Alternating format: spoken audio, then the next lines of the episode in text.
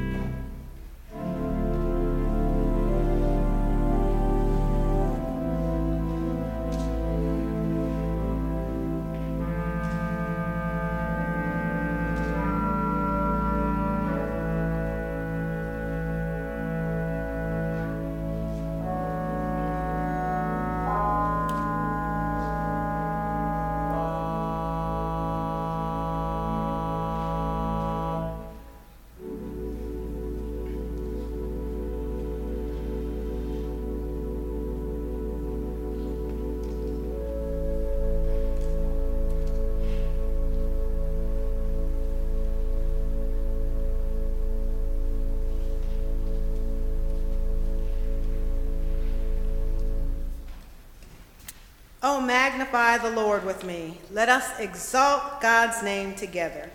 Good morning, and welcome to Grace Covenant Presbyterian Church on this Transfiguration of the Lord Sunday. I am co-pastor Joanna Sidnor, and here at Grace Covenant, we welcome all who come to worship, whether in person, whether listening over the radio airwaves or live streaming. We welcome you in the name of our Lord and Savior, Jesus Christ. I'd like to turn your attention to the announcements that are printed in your bulletin, of which I will highlight a few. All are welcome to Wednesday night supper at 6 p.m., where a warm and delicious meal will be served, followed by our Ash Wednesday service at 6:45 p.m. in the chapel. This month is Solar Panel Month.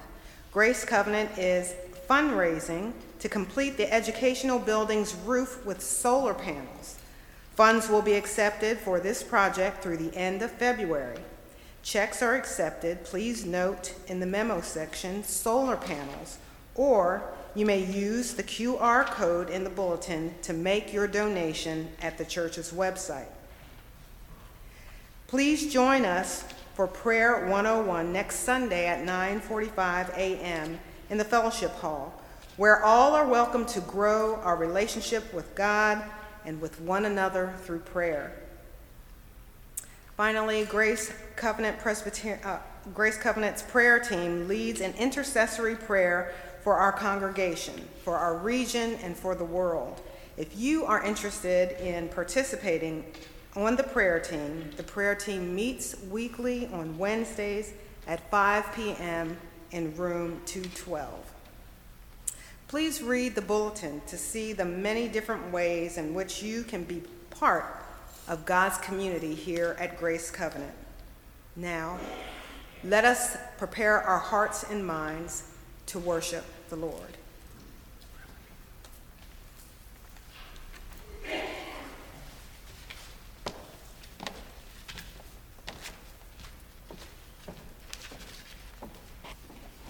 Please stand and join in the call to worship. I will bless the Lord at all times. His praise shall continually be in my mouth. My soul makes its boast in the Lord. Let the humble hear and be glad. O come, let us worship and bow down. Let us kneel before the Lord. O taste and see that the Lord is good. Happy are those who take refuge in him.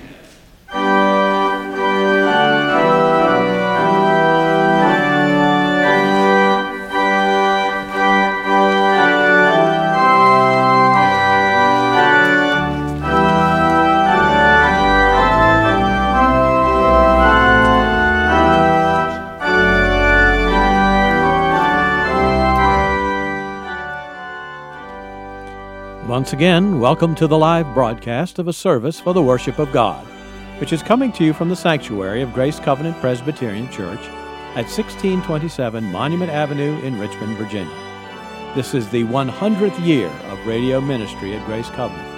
Today's date is February the 19th, 2023, and today's broadcast is number 5079. This morning's sermon, entitled God's Shining Face, will be delivered by Reverend Dr. Nelson Reveley, pastor for discipleship. Assisting in the service today are Christopher Martin, director of music and organist, the chancel choir, violinist Christine Anderson, Cheryl Jacobs, liturgist, and the Reverends Calvin and Joanna Sidnor, covenant co-pastors. Our opening hymn is All People That on Earth Do Dwell, which is number 220 in the Presbyterian hymn.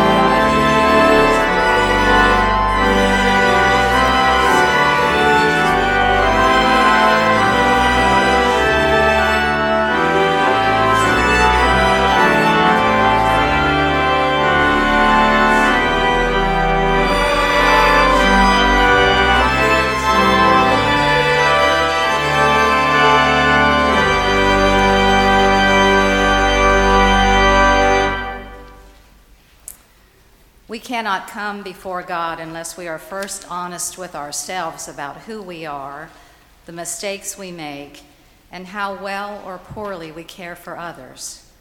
In this spirit, let us offer our prayers to God.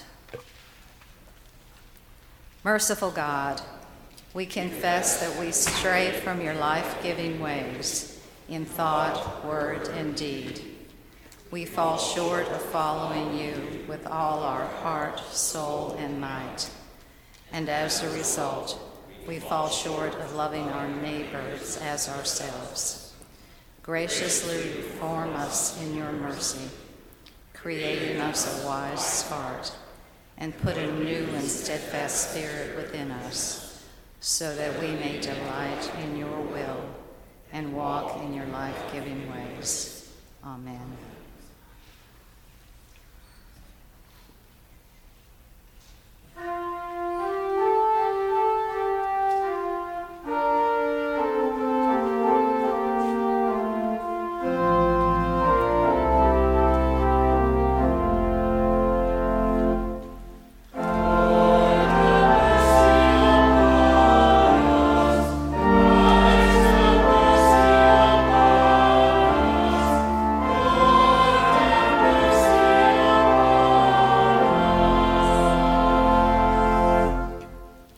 The good news.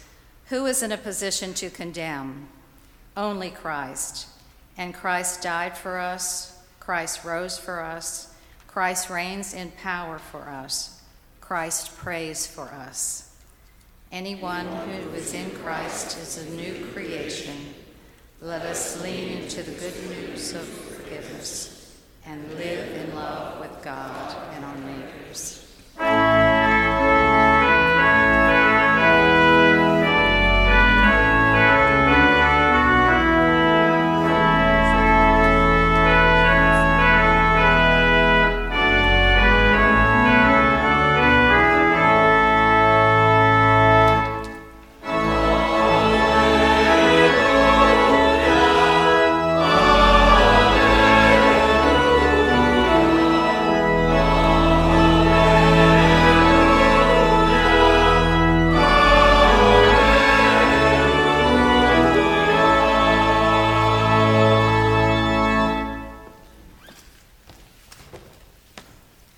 Seated.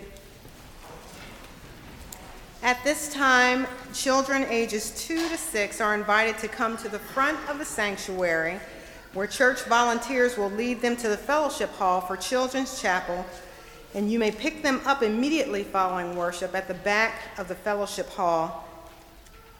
The nursery care is available for ages under 2 in room 103.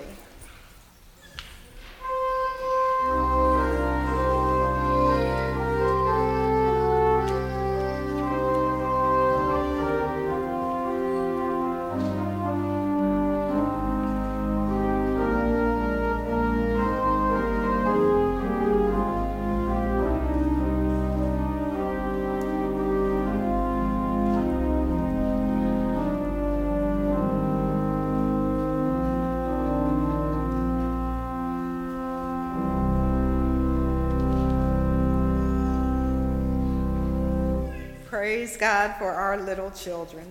Let us pray. O God, you have given us your word for a light to shine upon our paths. Grant us so to meditate and meditate on that word and to follow its teachings, that we may find in the light that shines more and more until that perfect day, through Jesus Christ our Lord. Amen. This morning's Old Testament reading comes from the book of Exodus, chapter 34, verses 29 through 35. Listen for the word of the Lord. Moses came down from Mount Sinai. As he came down from the mountain with the 2 tablets of the covenant in his hands, Moses did not know that his skin of his face shone because he had been talking with God. When Aaron and all the Israelites saw Moses, the skin of his face was shining, and they were afraid to come near him. But Moses called to them, and Aaron and all the leaders of the congregation returned to him, and Moses spoke with them. Afterward, all the Israelites came near, and he gave them in commandment all that the Lord had spoken with him on Mount Sinai. When Moses had finished speaking with them, he put a veil on his face. But whenever Moses went in before the Lord to speak with him, he would take the veil off until he came out. And when he came out and told the Israelites what had been commanded, the Israelites would see the face of Moses, that the skin of his face was shining, and Moses would put the veil on his face again until he went to speak with him. The word of the Lord. Thanks be to God.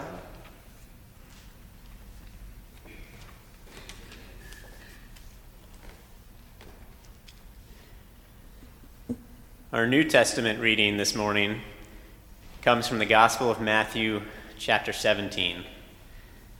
Listen again to God's word for us. 6 days later, Jesus took with him Peter and James and his brother John and led them up a high mountain by themselves. And he was transfigured before them, and his face shone like the sun, and his clothes became bright as light. And suddenly there appeared to them Moses and Elijah talking with Jesus. And then Peter said to Jesus, "Lord, it is good for us to be here.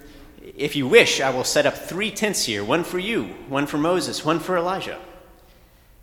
And while he was speaking, suddenly a bright cloud overshadowed them, and a voice from the cloud said, "This is my Son, the Beloved.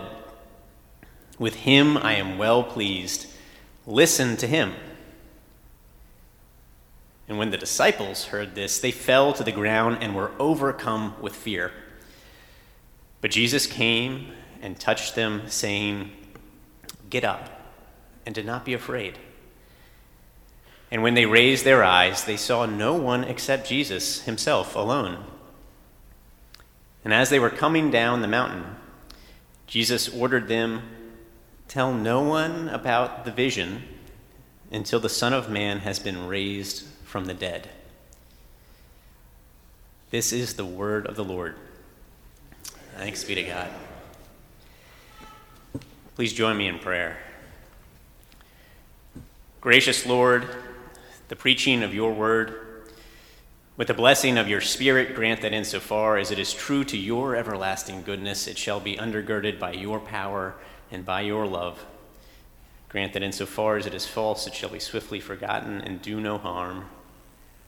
Above all, God, grant that this sermon and our whole worship service may grow us in your love and our love for one another. Through Christ our Lord. Amen.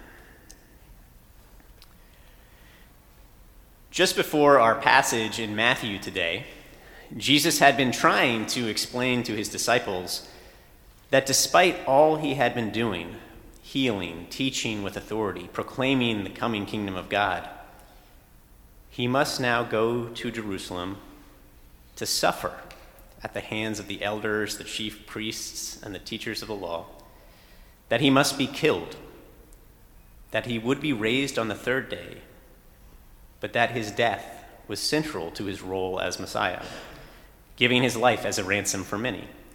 In the words of Isaiah 53, bearing our infirmities, carrying our diseases, being wounded for our transgressions, healing us by his bruises, bearing the sins of us all. The disciples did not take this message well. Peter even pulled Jesus aside to rebuke him, saying, "Never, Lord, this shall never happen to you." To which Jesus replied amazingly, "Get behind me, Satan. You are a stumbling block to me. You don't have your mind on the concerns of God, but on merely human concerns." Now, it was 6 days after this moment of tension and the disciples' confusion around Jesus' role as Messiah that Jesus took Peter, James, and John up a high mountain, off by themselves. Now, mountains are already places of great beauty and transcendence with the vast, sweeping views of God's creation that they afford.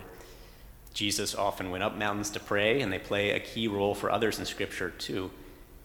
But on this mountain, in this moment, something additionally marvelous happened. Jesus' clothes and face started glowing, radiant like the sun. Jesus had proclaimed, "I am the light of the world. Whoever follows me will never walk in darkness, but will have the light of life." But here he was, not just metaphorically shining, but literally beaming rays of light from his presence. I don't know if any of y'all have ever heard the word bioluminescence. It's one of my favorite words. But it means light that shines from living organisms. And the most well-known example probably is a firefly or a lightning bug. A warm summer night alight with lightning bugs is an amazing thing, especially if you're around little kids running, laughing with all due abandon amid these twinkling wonders. But in this moment on this mountaintop with Peter, James, and John and Jesus, it was more than fireflies afoot. Jesus himself had become bioluminescence personified. Bioluminescence gone wild. Biblical scholar N.T. Wright interprets this moment closely with the teaching Jesus had just been giving his disciples about being the Messiah. N.T. Wright declares about this moment, quote, "Jesus' transfiguration is a sign of Jesus being entirely caught up with, bathed in the love, the power, the kingdom of God, so that it transforms his whole being with light, in the way that music transforms words that are sung. This is the sign that Jesus is not just indulging in fantasies about God's kingdom, but that he is speaking and doing the truth. It's the sign that he is indeed the true prophet, the true Messiah." End quote. But Jesus lighting up the mountain is not all that Peter, John, and James saw that day. Before they knew it, they also saw Elijah and Moses standing with Jesus, talking with him. How did they know it was Moses and Elijah? I don't know. Maybe Jesus greeted them, but something in their conversation made it clear enough. And I also wonder, was it Moses and Elijah in the flesh or a vision of Jesus with them that these three disciples were collectively seeing? Either way, Peter, James, and John saw and heard Jesus, Moses, and Elijah together talking on that mountain in that moment in a way that these three disciples would later recount to others once Jesus had been raised from the dead. Now, many folks understand the presence of Moses and Elijah as representing the law and the prophets, the law calling for the love of God and neighbor as oneself, and the prophets calling for people to repent and return to that love of God and neighbor as oneself. Jesus standing with Moses and Elijah makes a lot of sense in this vein, given that Jesus is the fulfillment of that law and that prophetic call, as the way, the truth, and the life, through which the law will ultimately be written on our hearts, as Jeremiah wrote of God's messianic promise, quote, "I will put my law within them. I will write it on their hearts, and I will be their God, and they shall be my people, and no longer shall they teach one another to say to one another, 'Know the Lord,' for they shall all know me, from the least of them to the greatest, says the Lord, for I will forgive their iniquity and remember their sin no more." Jesus is the one through whom this new covenant of the law being written on our hearts was unfolding. But this vision of Jesus alight alongside Moses and Elijah, it's not all that happened that day, if you can believe it or not. There's more. Peter, James, and John also soon found themselves enveloped in a bright cloud and heard a voice declare, "This is my son, beloved. With him I am well pleased. Listen to him." And it's here that we have to hit another key reason for Moses and Elijah to appear with Jesus in this moment on this mountain. Because Moses and Elijah themselves each respectively had their own powerful mountaintop experience with God. In 1 Kings 19, it recounts the time that the prophet Elijah was on the run for his life.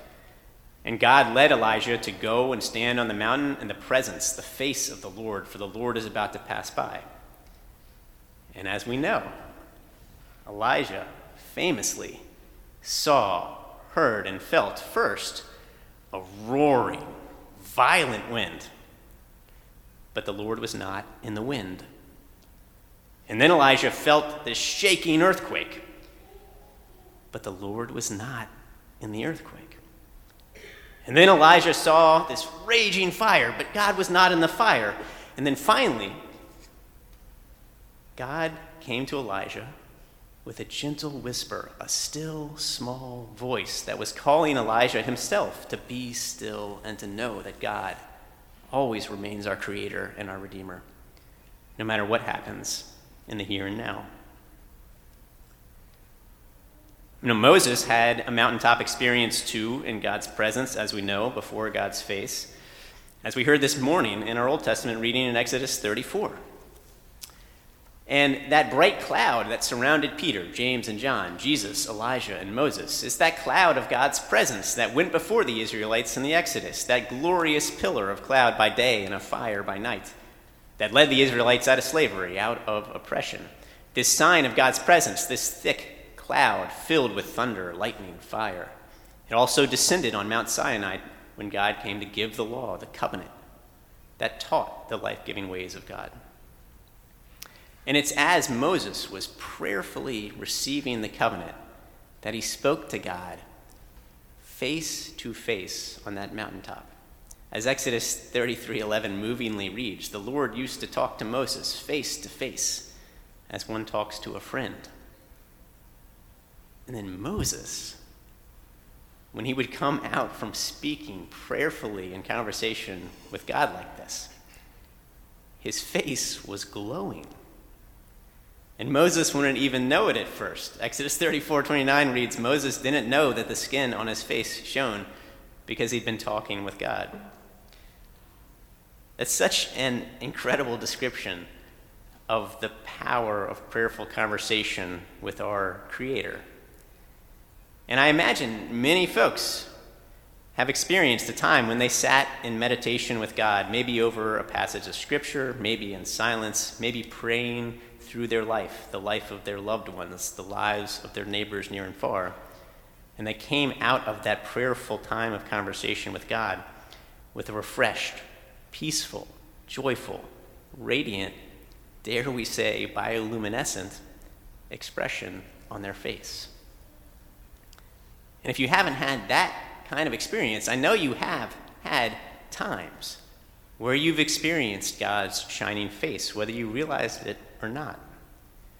Because God's shining face is really another way of saying God's presence, the movement of God's Spirit, of God's blessing in this world, in our lives. Psalm 67 hints on this connection between God's face and God's blessing when it describes and declares, "May God be gracious to us and bless us and make his face to shine upon us, that your way, Lord, may be known upon earth, your saving power among all nations." Likewise, Psalm 89, righteousness and justice are the foundation of your throne, God. Steadfast love and faithfulness go before you. Happy are the people who have learned to praise you, who walk, O Lord, in the light of your countenance. And we know, too, that ancient benediction and blessing from Numbers 6. The Lord bless you and keep you. The Lord make his face to shine upon you and be gracious to you. The Lord lift up his countenance upon you and give you peace.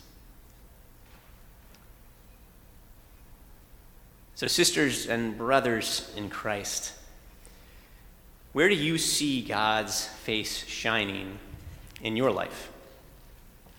Because for my two cents, Jesus' shining face is not something limited to that moment 2,000 years ago with Moses, Elijah, Peter, James, and John on that mountaintop in that moment.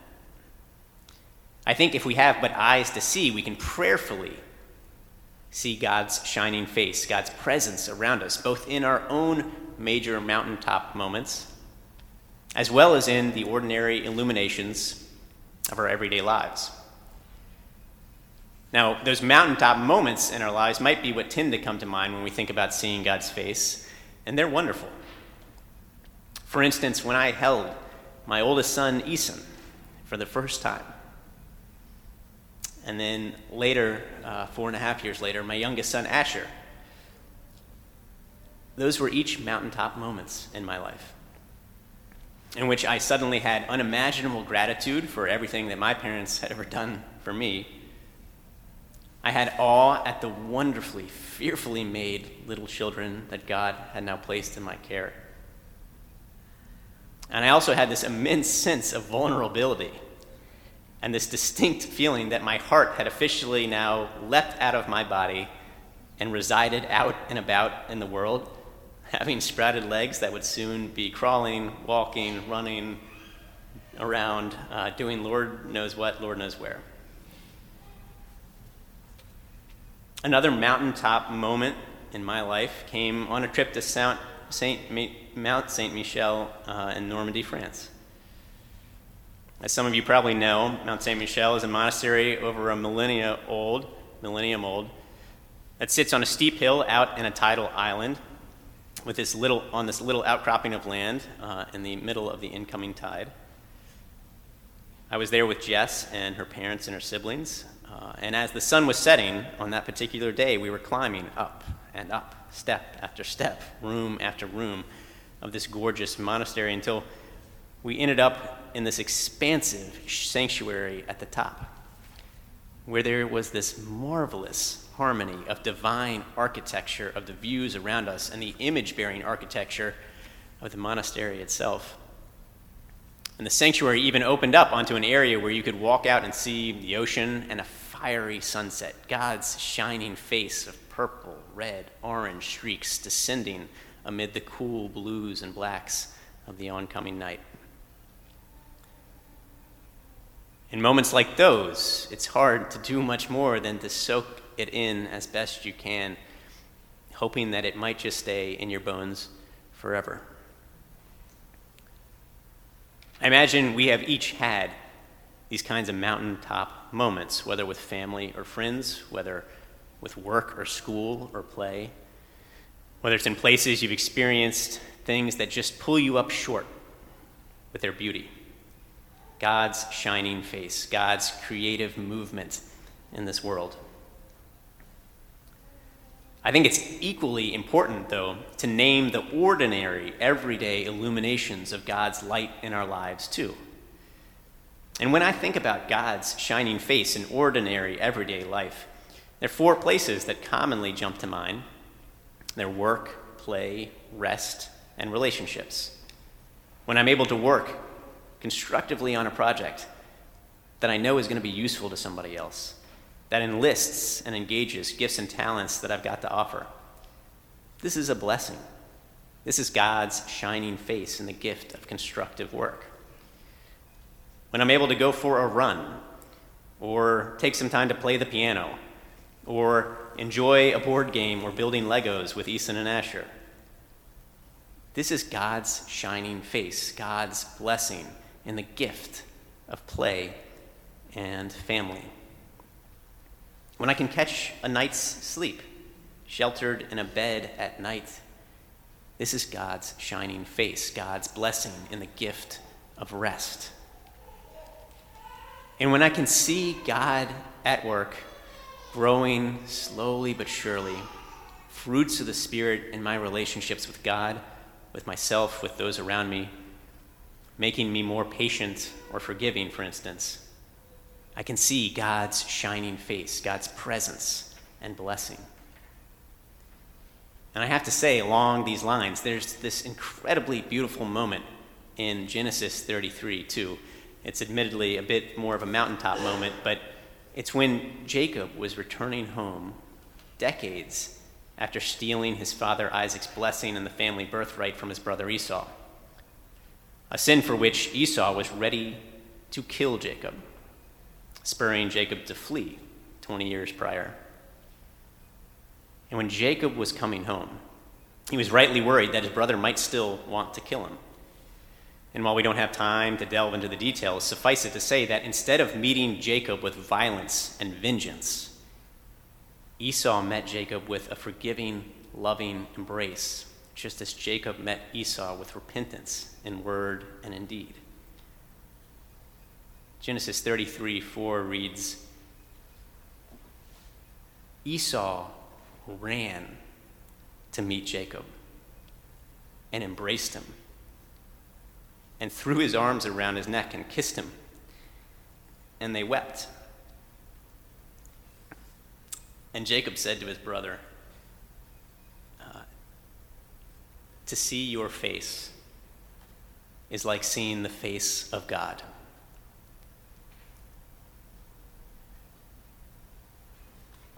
Reconciliation, the saving, redeeming, gracious movement of God's Spirit, that's the shining face of God too. And it's the kind of bioluminescent love from which and for which we and this entire universe were made and redeemed by our Lord and Savior, Jesus Christ.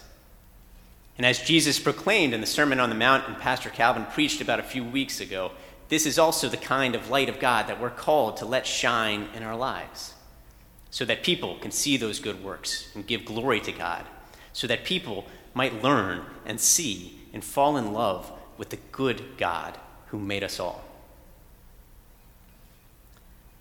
So to close, sisters and brothers, I ask you, I encourage you to take time today and each day to make a list, to write down the ways in which you see God's shining face in your life, your mountaintop moments and your ordinary illumination moments.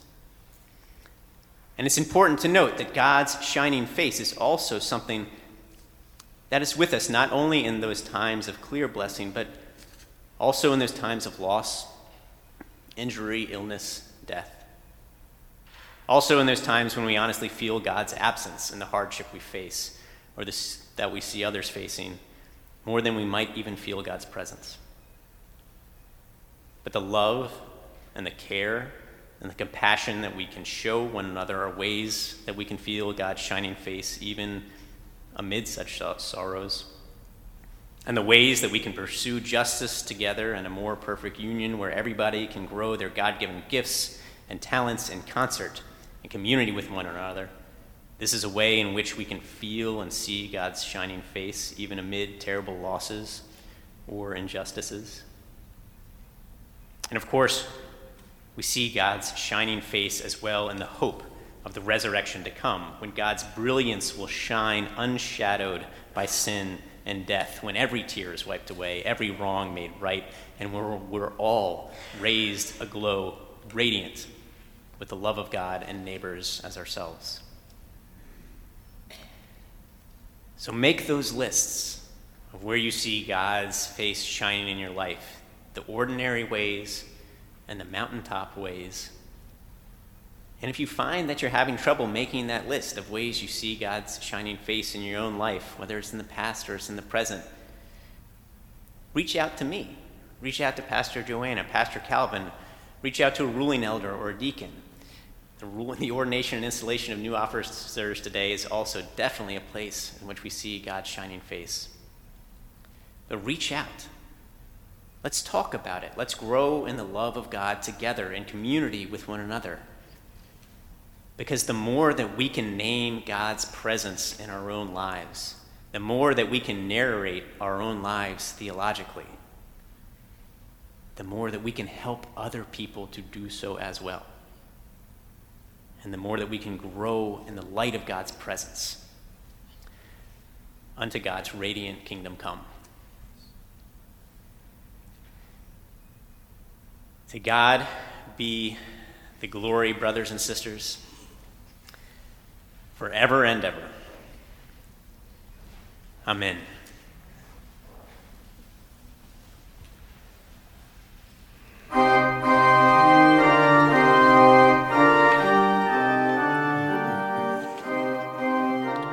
You are listening to the live broadcast of a worship service at Grace Covenant Presbyterian Church. You have just heard this morning's sermon entitled God's Shining Face, which was delivered by Reverend Dr. Nelson Reveley, pastor for discipleship. The congregation will now join in singing "O Wondrous Sight, O Vision Fair," which is number 75 in the Presbyterian hymnal.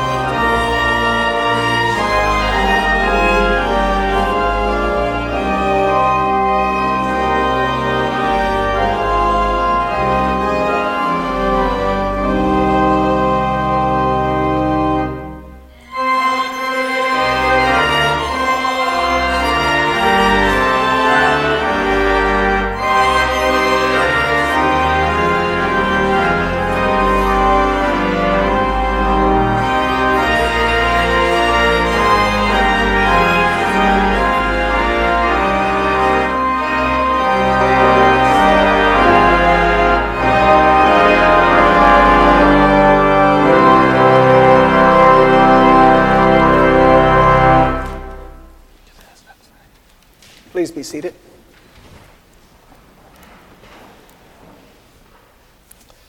It is an appropriate response to the word proclaimed for us to have our ordination and installation of elders and deacons.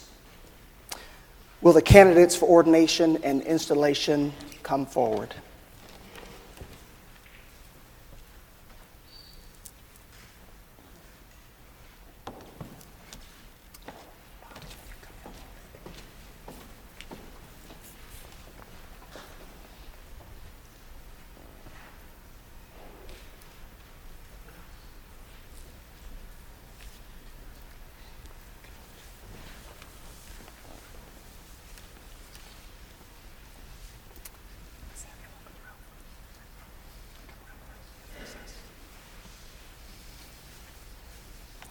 You all can follow along in your bulletin. There are different gifts. But the same Spirit who gives them. There are different ways of serving God. But it's the same Lord who served. God works through different people in different ways. But it's the same God who achieves his purpose through them all. Each one is given a gift by the Spirit, to use it for the common good. Together, we are the body of Christ. And individually members of sin. We are all called into the Church of Jesus Christ by baptism and marked as Christ's own by the Holy Spirit. This is our common calling to be disciples of Jesus Christ and servants of our Lord Jesus Christ. Within the community of the church, some are called to particular service as deacons, as ruling elders, and as ministers of word and sacrament. Ordination is Christ's gift to the church, assuring that his ministry continues among us. Through ordination, God provides for acts of care and compassion in the world for the ordering and governance of the church and for the preaching of the word and celebration of the sacraments.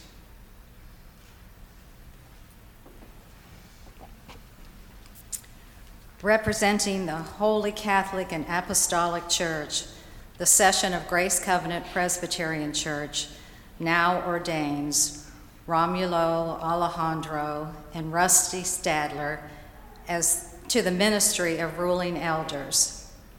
The session also installs to active service those who have been previously ordained: deacons Kathy Stadler, Rebecca Reagan, Itunu Adekoya, Bob Nichols, and Lisa Cardwell, and ruling elder Dana McKnight. As God calls some to particular forms of ministry, God calls us all to bear gladly the yoke of Christ given in the covenant of baptism.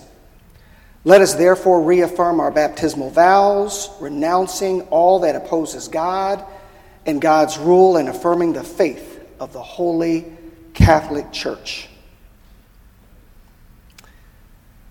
To all of you, trusting in the gracious mercy of God, do you turn from the ways of sin and renounce evil and its power in the world? Do you? I do. Do you turn to Jesus Christ and accept him as your Lord and Savior, trusting in his grace and love? Do you? I do. Will you be Christ's faithful disciple, obeying his word and showing his love? Will you, with God's help? I will with God's help. The congregation, please stand. With the whole church, let us confess our faith using the Apostles' Creed. I believe in God the Father Almighty, maker of heaven and earth, and in Jesus Christ, his only Son, our Lord, who was conceived by the Holy Ghost, born of the Virgin Mary, suffered under Pontius Pilate, was crucified, dead, and buried. He descended into hell. The third day he rose again from the dead. He ascended into heaven and sitteth on the right hand of God the Father Almighty. From thence he shall come to judge the quick and the dead. I believe in the Holy Ghost, the Holy Catholic Church, the communion of saints, the forgiveness of sins, the resurrection of the body, and the life everlasting. Amen. The Lord be with you. And also with you. Let us give thanks to the Lord our God. It is right to give our thanks and praise. Let us pray. Gracious and eternal God, with joy we give you thanks and praise. We praise you for sending Jesus, your Son, who for us was baptized in the waters of the Jordan and was anointed as the Christ by your Holy Spirit. Through the baptism of his death and resurrection, you set us free from the bondage of sin and death and give us cleansing and rebirth. By your Holy Spirit, renew us, that we may be empowered to do your will and continue forever in the risen life of Christ, to whom, with you and the Holy Spirit, be all glory and honor, now and forever. Amen. Amen. You all may be seated. Dana McKnight, Rusty Stadler, Ram Alejandro, Kathy Stadler, Rebecca Reagan, Itunu Adekoya, Bob Nichols, and Lisa Cardwell. In baptism, you were claimed by the love of God, clothed in the grace of Jesus Christ, and anointed with the gifts of the Holy Spirit to share Christ's mission in the world. Now you are called by God through the voice of the church for the new service and ministry in Jesus' name. In accordance with the Constitution of the Presbyterian Church USA, show your commitment to this calling by responding to these questions. Do you trust in Jesus Christ, your Savior? Acknowledge him, Lord of all and head of the church, and through him believe in one God, Father, Son, and Holy Spirit. Do you? I do. Do you accept the scripture of the Old and New Testament to be, by the Holy Spirit, the unique and authoritative witness to Jesus Christ in the Church Universal and God's word to you? Do you? I do. Do you sincerely receive and adopt the essential tenets of the Reformed faith as expressed in the confession of our church as authentic and reliable expositions of what Scripture leads us to believe and do? And will you be instructed and led by those confessions as you lead the people of God? Do you? I do. Will you fulfill your ministry in obedience to Jesus Christ under the authority of Scripture and be continually guided by our confessions? Will you? I will. Will you be governed by our church's polity, and will you abide by its discipline? Will you be a friend among your colleagues in ministry, working with them, subject to the ordering of God's word and spirit? Will you? I will. Will you, in your own lives, seek to follow the Lord Jesus Christ, love your neighbors, and work for reconciliation of the world? Will you? I will. Do you promise to further the peace, unity, and purity of the church? Do you? I do. And for the deacons, will you be faithful deacons, teaching, charity, urging, concern, and directing the people's help to the friendless and those in need, and in your ministry, will you try to show the love and justice of Jesus Christ? Will you? I will. And for our ruling elders, will you be faithful ruling elders, watching over the people, providing for their worship, nurture, and service? Will you share in government and discipline, serving in councils of the church? And in your ministry, will you try to show the love and justice of Jesus Christ? Will you? I will. Please stand for the questions.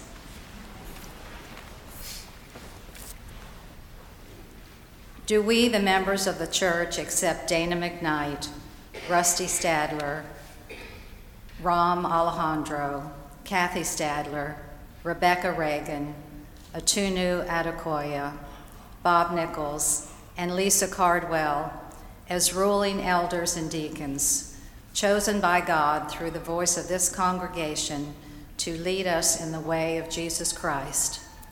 Amen. Do we agree to pray for them, to encourage them, to respect their decisions, and to follow as they guide us, serving Jesus Christ, who alone is head of the church?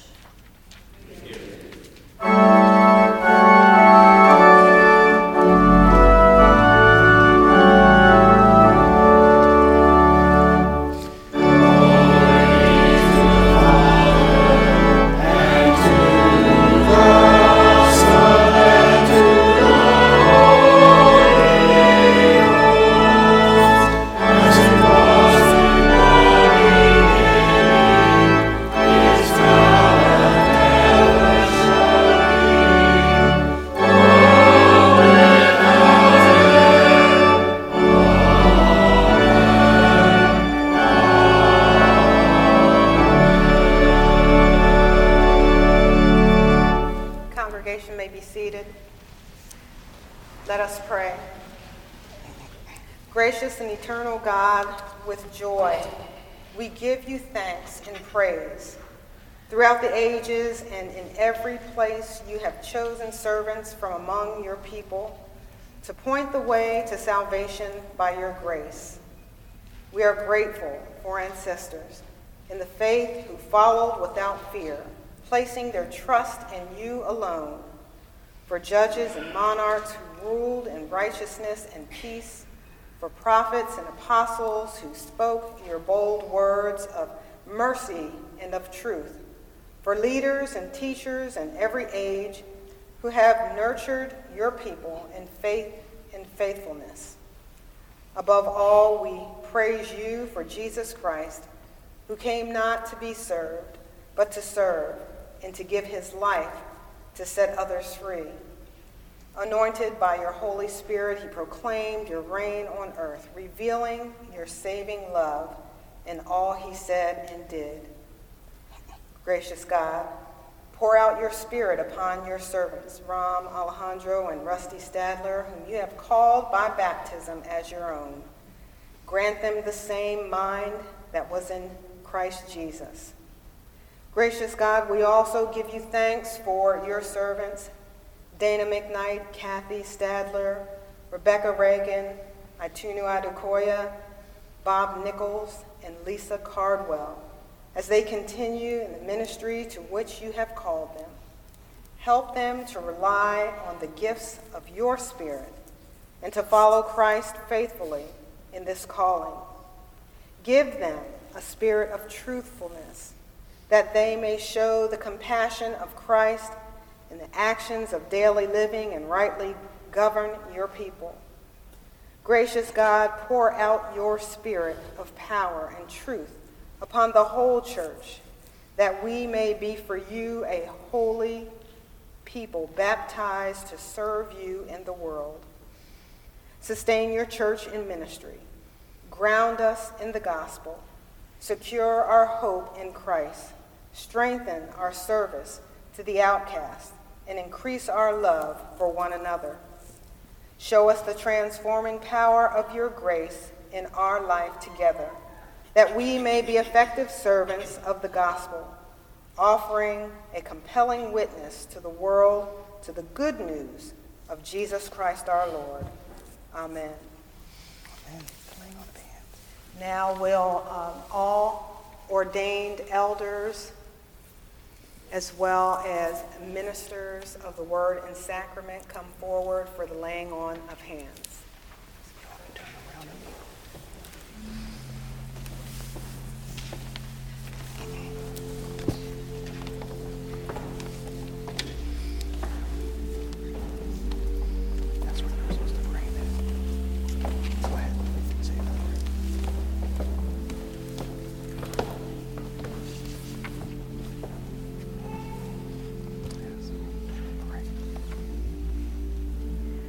Gracious Lord, we give you thanks. We give you thanks for each one represented here, for your humble servants, O Lord, Rusty, Stadler, and Rom, Alejandro. Bless them, O Lord. Pour your Spirit upon them, whom you have called by baptism as your own. Grant them the same mind that was with Jesus Christ. Be gracious upon them, O Lord, that they might follow in your footsteps. O Lord, that they might serve you here in this church, that they might serve you, Lord, throughout this community, that they might serve you, Lord, throughout this church. Bless this church, O Lord, that we might be your hands and your feet, that we might do your will in all that we say and do, that we might love you, Lord, and love our neighbors as ourselves. O Lord, we pray these things that you will show us the transforming power of your grace in our lives together, that we may be effective servants of the gospel, offering a compelling witness in the world to the good news of Jesus Christ our Lord. Amen. Amen. Now let us extend the right hand of fellowship. You can stand up. Thank you.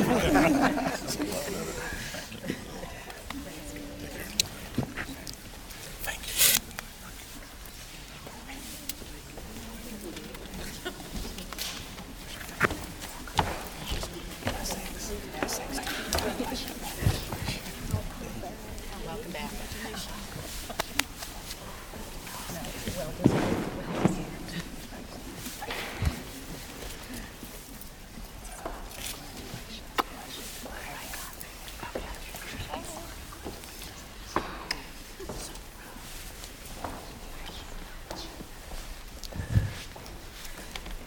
Welcome, new officers. Thanks be to God. And sisters and brothers, let us turn our hearts and minds again in prayer to our Lord. Lord God, creator of the universe, creator of all there is and all there ever will be, we thank you for not only making us part of your good creation, but also for crafting us in your image. We thank you for giving us immense abilities to create and steward, to love and care, to be faithful and just, to be joyful and to delight in you, in one another, and in your good creation. We thank you, Lord, for giving all those things that we need for living: food, friends, family, truth, beauty, and goodness, laughter, love, and learning, all these ways in which we see your shining face in our lives. We thank you, Lord, that when we strayed from your life-giving ways, you came incarnate as Christ to save us from sin and from death. We thank you as well, Lord, for this congregation and our leaders. We thank you for our new elders and deacons. We thank you for your churches throughout the world, God, and we ask that you make all of us a beacon of your light. And we pray as well, Lord, today for all those who are hurting in this world right now, whether in this sanctuary, this city, this region, state, nation, this world. All those who are suffering, whether due to loss or loneliness, injury or illness, death or destruction, war or injustice, violence, whether physical or verbal. God, we call for your healing power beyond anything we can imagine, and we ask that you convict and spur each of us to be your faithful hands and feet, your instruments of peace, with our time and our talent and treasure in this world to all those within our reach. And Lord, we pray as well today always for your return, for the resurrection, for your full kingdom come, for that day when every tear is wiped away, when we are reunited with loved ones lost, and when we are filled overwhelmingly with your light and your love. And now, God, we unfold these prayers in the prayer that you taught us when you came incarnate as Christ to save us from sin and death, so that we might live abundantly, bioluminescently, in your image of creativity, love, faithfulness, and joy. Our Father, who art in heaven, hallowed be thy name. Thy kingdom come, thy will be done, on earth as it is in heaven. Give us this day our daily bread, and forgive us our debts as we forgive our debtors. And lead us not into temptation, but deliver us from evil. For thine is the kingdom, and the power, and the glory forever. Amen.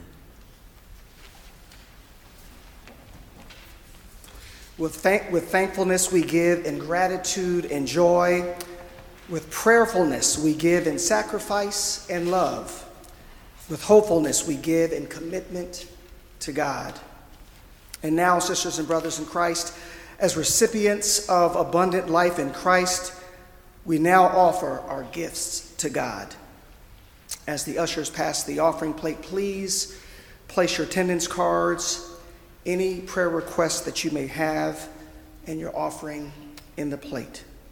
For those worshiping at home, we encourage you to continue your financial ministry by sending your offering either through the mail, through your bank, or online at www.grace-covenant.org/give-online. Please give as the Spirit leads you. To God be the glory.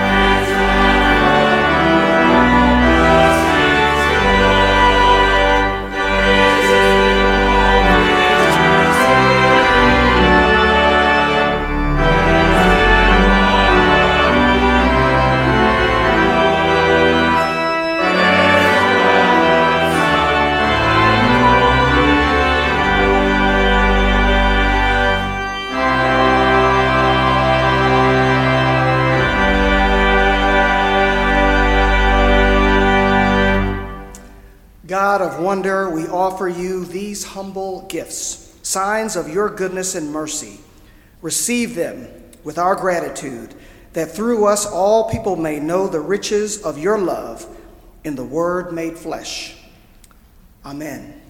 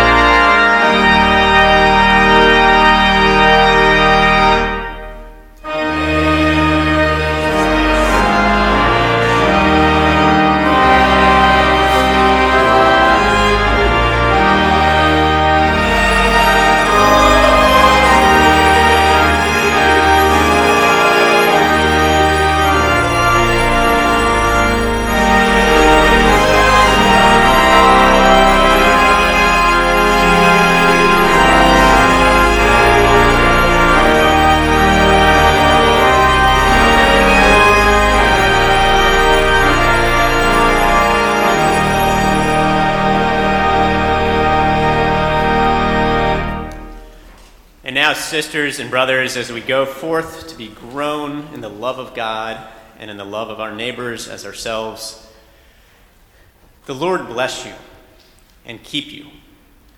The Lord make his face to shine upon you and be gracious to you. The Lord lift up his countenance upon you and give you peace, now and forevermore. Amen.